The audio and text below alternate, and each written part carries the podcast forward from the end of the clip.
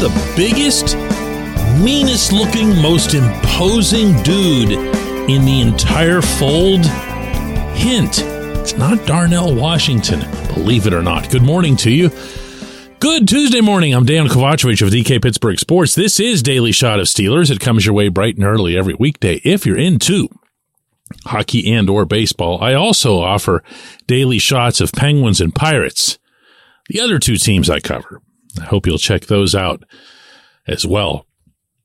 Hakeem Butler is a wide receiver, and I had to keep reminding myself of that every single time I saw him on or off the field. He's freakishly large, period, never mind, for the position. Officially listed at 6'5, 225. You are going to have to take my word for it that that doesn't come close to describing the figure that he strikes. He's massive. You can understand why in some of his various frustrations at connecting with an NFL team, they've moved him to tight end.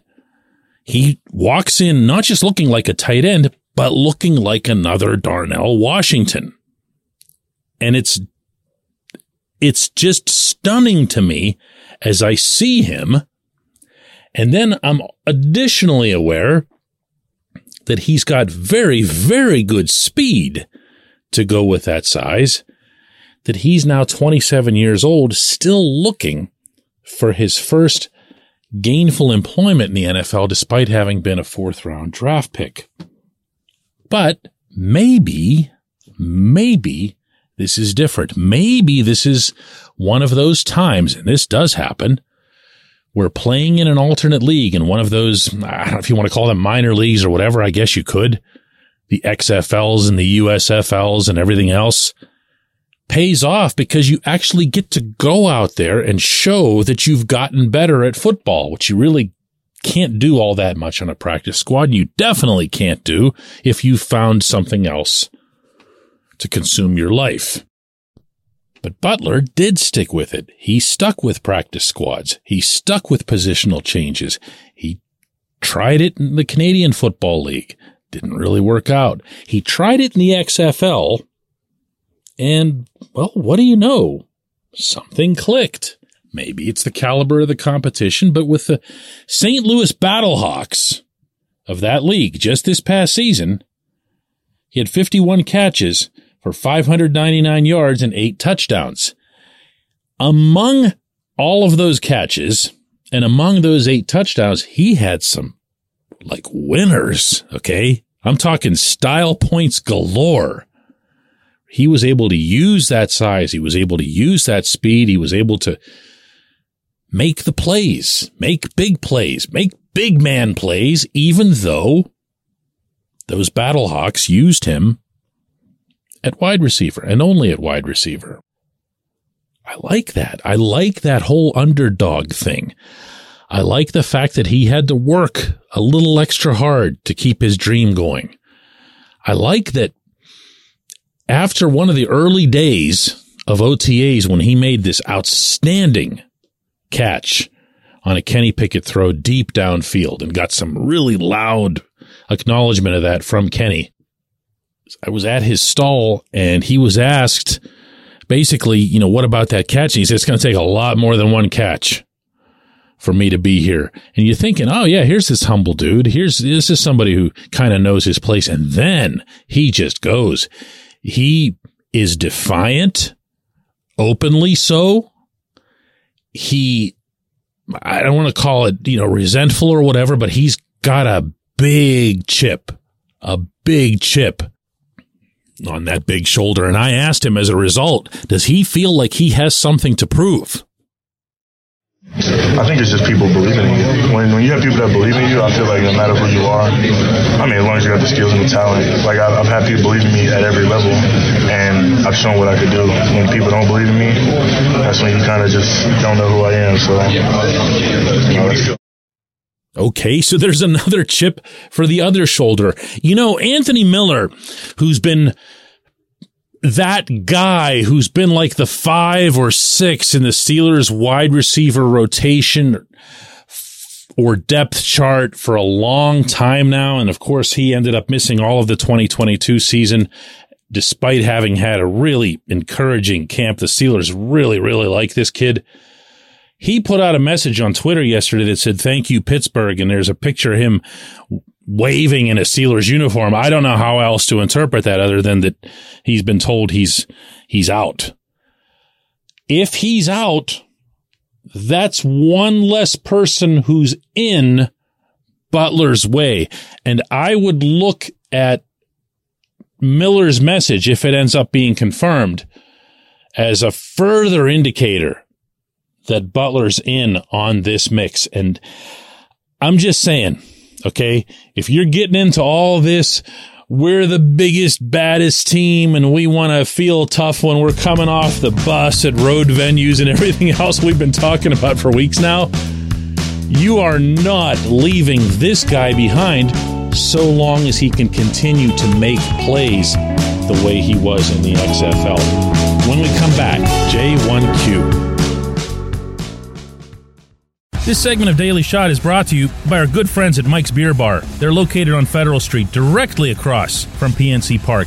Mike has more than 500 beers on tap, including from more than 50 local breweries. Stop in and say hello. Tell Mike we sent you. Mike's Beer Bar.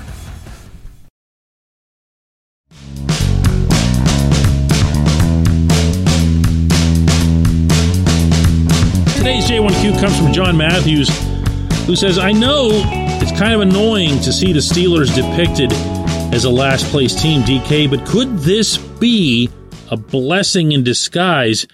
I think the Steelers will be operating under the radar, and maybe, just maybe, that works to their advantage. Let those teams and the people sleep on us so when they actually have to play us, it becomes an eye opener when the Steelers are much better.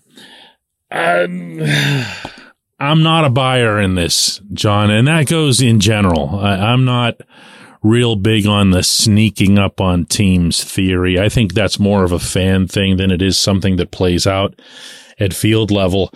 If anything, and this will really run counter to the stance that you're taking, the Steelers remain the Steelers. There's a different feel when they come into your stadium. And this does apply to fans and the home team in that case. Uh, if you're the Carolina Panthers, I mean, it's not the best example because their stadium is filled with Steelers fans. Let me try to come up with, I don't know, some other team, right? It's, it's just not as significant. The Steelers are a brand name. They come into your house, they're attaching validity to your brand just because you're facing them. And it really honestly doesn't matter all that much the caliber of the team. So that's one big chunk of games right there that I'm taking and throwing them out of the equation for your stance. Next comes the AFC North. Do you think this applies in the North? No, of course not. Pretty sure you'd agree with me on that. You think the Browns, Bengals, or Ravens are going to look at the Steelers and go, yeah, let's take them lightly. All they're going to remember is how the last time they faced them, they were scratching and kicking and clawing and gouging each other's eyes out like the Three Stooges. Eh, that's that's that's AFC North football. just in, in general, you just don't see a whole lot of uh, NFL teams not taking the other teams seriously. And I know you can cite examples of this and that and the time the Steelers flew out to Oakland and X-ray machine debacle and everything.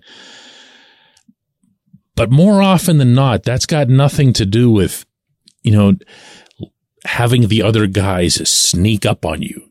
It's just, you just weren't prepared. Meaning within yourself or yourselves. Or you just didn't have it. It's just a lousy day. And things just kind of snowballed and you were never able to correct things until it was too late. I, I, I just, uh, this, this one doesn't do much for me. I am curious as opposed to, I don't remember the exact word that you used, uh, wasn't perturbed. Oh, you said annoying. It's annoying to be depicted as a, I, I'm not annoyed by it and I'm not put off by it. I'm confused at the thought process. I'm confused at how everyone, in particular, when I discuss this, the bettors can look at the Steelers and just condense the entire discussion and ultimately the placing of their money on one position at which the Steelers probably really honestly won't be all that bad.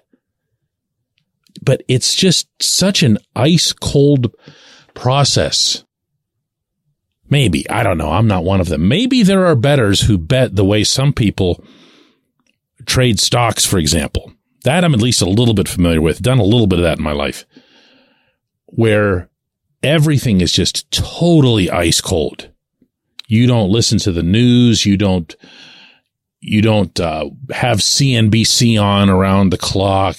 You're not jumping up and down at every latest fad. You just say, Hey, when a stock gets to this point in the pattern or that point in the pattern, then my reaction will be X. If it's this, this, or this, then my reaction will be Y. There's a lot of people who do stocks like that. Maybe that's how the football people are doing it, where they just say, what were the quarterback stats last year? Huh. Okay. And they don't consider what the quarterback did over the last nine games or the fact that he won a big one in Baltimore late season with a great little run and toss to Najee Harris. They don't care about that. They don't care about that. What were his overall stats? Okay. Well, okay, he stinks. Worst quarterback in the division. We're moving on. The whole team's going to stink. Simple as that. Simple as that. I appreciate the question. I appreciate everybody listening to Daily Shot of Steelers. We're going to do another one of these tomorrow.